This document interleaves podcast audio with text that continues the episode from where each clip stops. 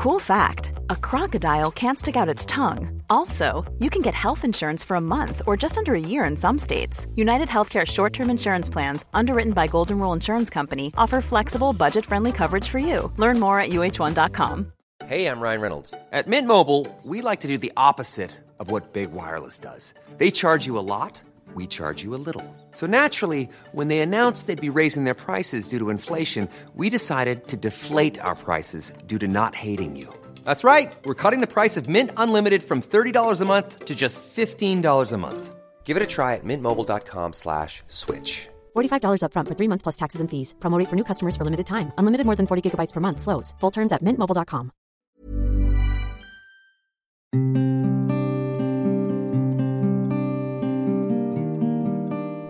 Hello and welcome to Saving Lives in Slow Motion. Today, I'd like to talk about online diagnosis and internet medicine.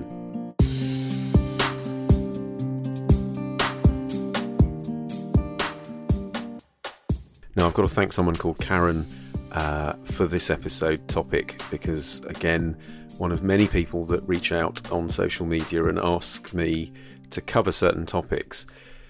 It's a really great one, and probably one that we have become so used to doing in recent years, because the internet's not a new thing anymore, really, is it? That we accept it as part and parcel of our way of life. We look at everything online. I don't know who doesn't. You know, the first thing that you look at if you want to check information of any sort or anything really is you go online, whether it's with your handheld device like a phone or on your desktop or laptop. And health is no exception. And one of the biggest things that's changed in medicine, certainly since I started, when I went to med school, which was, in fact, I started over 30 years ago in September 1992 after a year off after school. And back then, even as medics, if you wanted to look something up, it was pretty onerous because search engines weren't that good. Uh, the internet was in its infancy, and there was a lot of time spent at the library looking up references and chasing things down. And to be honest, medicine was a closed shop because the public really couldn't access medical information that easily. And truth be told, the profession was quite paternalistic. You did what the doctor told you to do, and you didn't question it. So that's one side of it. The other side of going online for anything to do with your health is, you know, googling symptoms or or um, looking things up that you might be worried about, or if you have had some tests and you're waiting for results and you think that you may be diagnosed with something, uh, reading up on that there are so many sources of information. Where do you go? What do you look at? Who do you trust? And it can be very confusing, especially if you're someone who likes exactitude. And medicine isn't one of those disciplines. Very rarely are things absolutely exact. You know, obviously they, they, they have to be in certain fields, you know, like measurements for certain types of microsurgery or whatever. But um, in general, the, the, science itself is not one where you can always have absolutes. It's not like law, for example, or engineering, where there are rules and things can, not always, but are usually a bit more black and white. Now, things have moved on dramatically. So, with the use of AI and also other digital technologies, actually symptom googling or you know just looking up your symptoms online is in in some ways less dangerous if you find the right source. In other ways it's more dangerous because you can be scammed or you know convinced to buy things online that probably aren't going to help you. So it, it's a double-edged sword. But one of the links in the show notes is a video of a clip of a program that I was involved in about 10 years ago now called Bang Goes the Theory. It was a big science show on BBC One for many years. And you'll you'll see there a direct comparison of a member of the public having a look online um, in terms of trying to translate their symptoms versus myself making a diagnosis. Now, obviously, no doctor is always ever correct with their diagnosis, but um, but yeah, they were fairly straightforward, I think. So that's just something interesting to look at in the show notes. But going back to how things have evolved, that was then, that was almost exactly 10 years ago, actually. And what you find now is that the technology, the decision making technology in terms of symptoms, is a lot more sophisticated. So you don't have to just type your symptoms into a search engine, you can find symptom checkers. Now, I'm not a massive fan of these because I think some of them are not that great. Um, and what's also interesting in primary care now, in general practice in the UK, you'll notice that most practices have what's known as a digital front door. So you actually access the practice, and this includes my own uh, practice in the NHS. Uh, online predominantly. obviously, some people are not going to be able to do that and they need to use the phone. But one of the reasons we like it is that there is now the technology for certain pieces of software to help you triage and help you work out whether something is serious or not.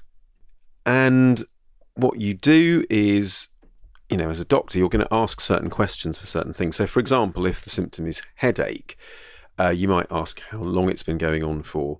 You might ask which part of the head is affected. You might ask when it comes on in the day, etc., etc.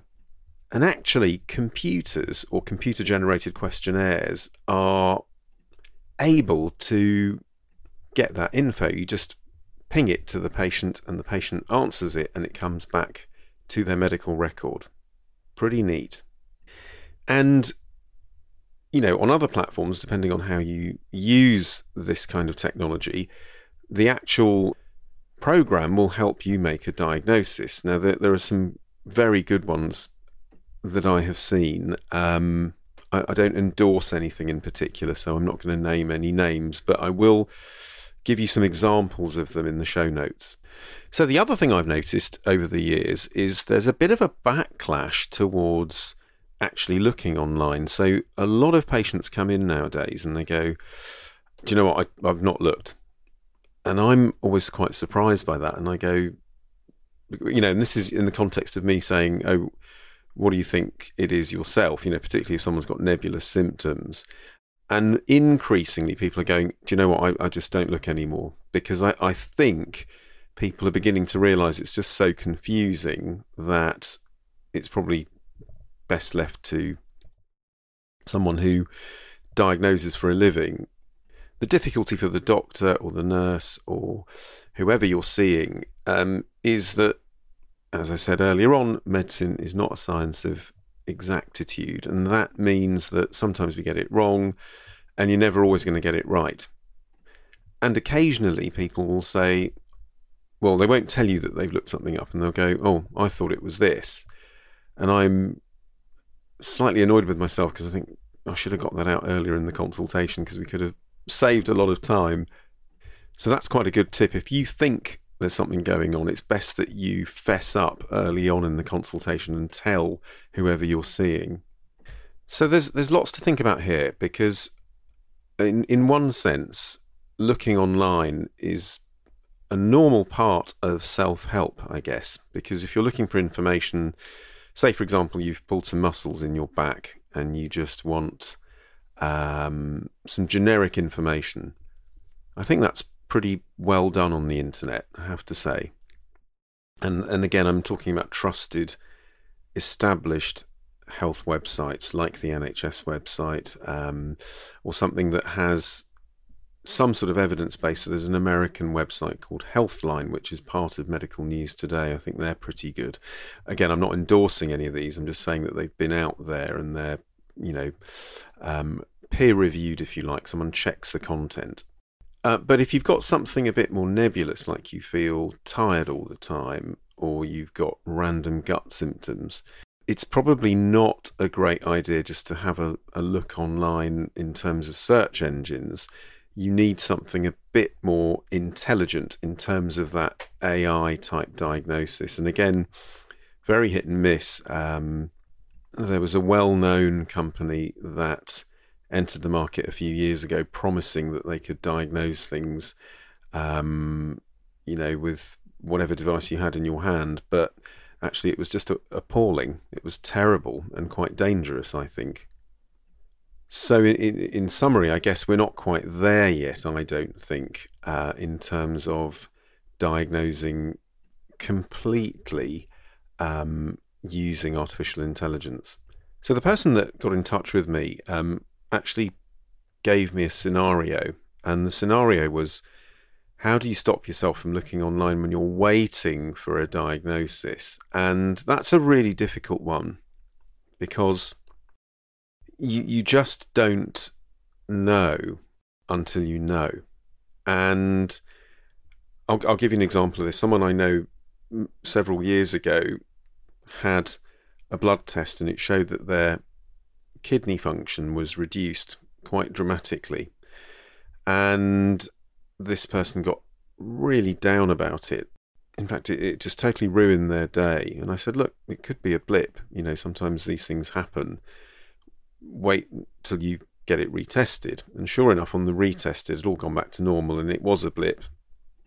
But that could have led to looking online about, you know, chronic kidney disease and having a diagnosis of that when you're young and, you know, a, a sort of a, I guess, a journey into something that wasn't reality. And that can create unnecessary fear. And of course, a lot of people have chronic kidney disease, but you know, it's best to sort of wait until you've had a diagnosis before deciding what's best for you. It is hard, I admit, and it's very personality dependent. Some people love overthinking and they love ruminating and they can't rest until they've got some certainty. No one wants false reassurance but equally you can't spend your whole life on high alert. In some ways, I would argue that the people that are afraid of going to the doctor in fear of bad news um, and think, oh, you know what, I'm going to hide behind my keyboard and just sort of see what's out there, that's more scary, I think. It's better to actually go and see someone and get checked out and and it brings me on to also this concept of overdiagnosis, where a lot of people who who do go online, they want regular checks and balances, and they pay lots of money for screening tests.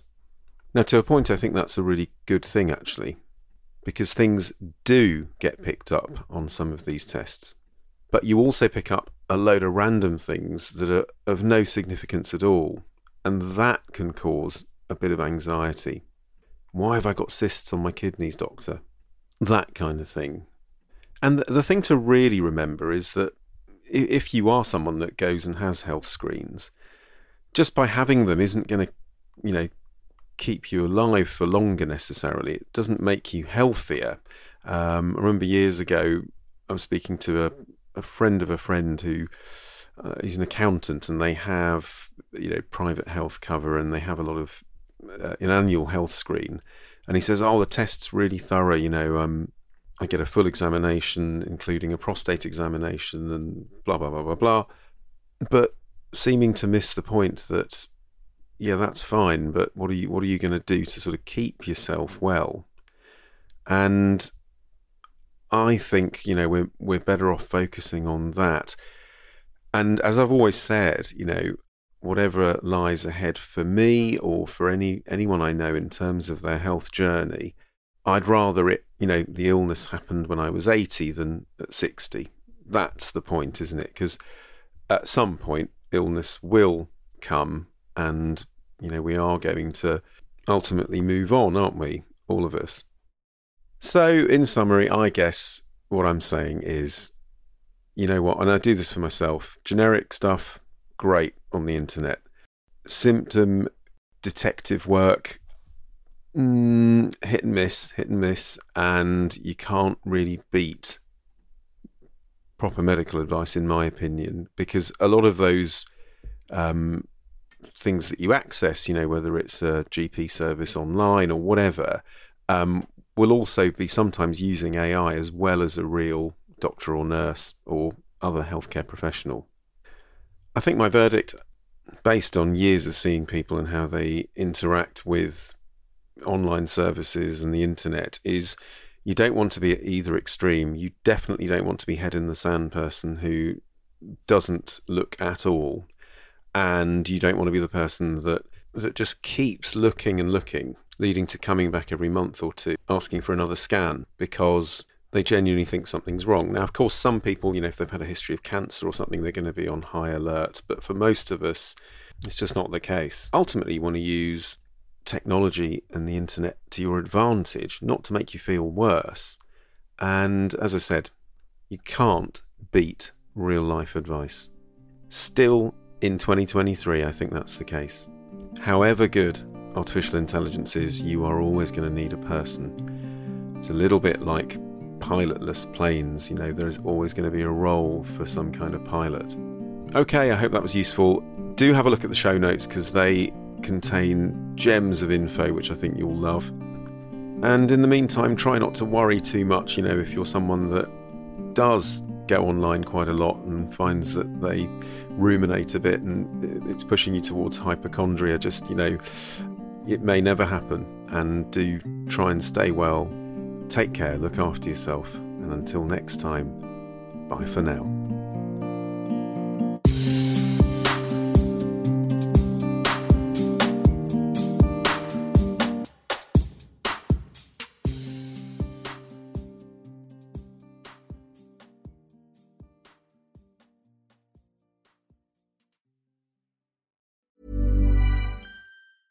Small details are big surfaces. Tight corners are odd shapes.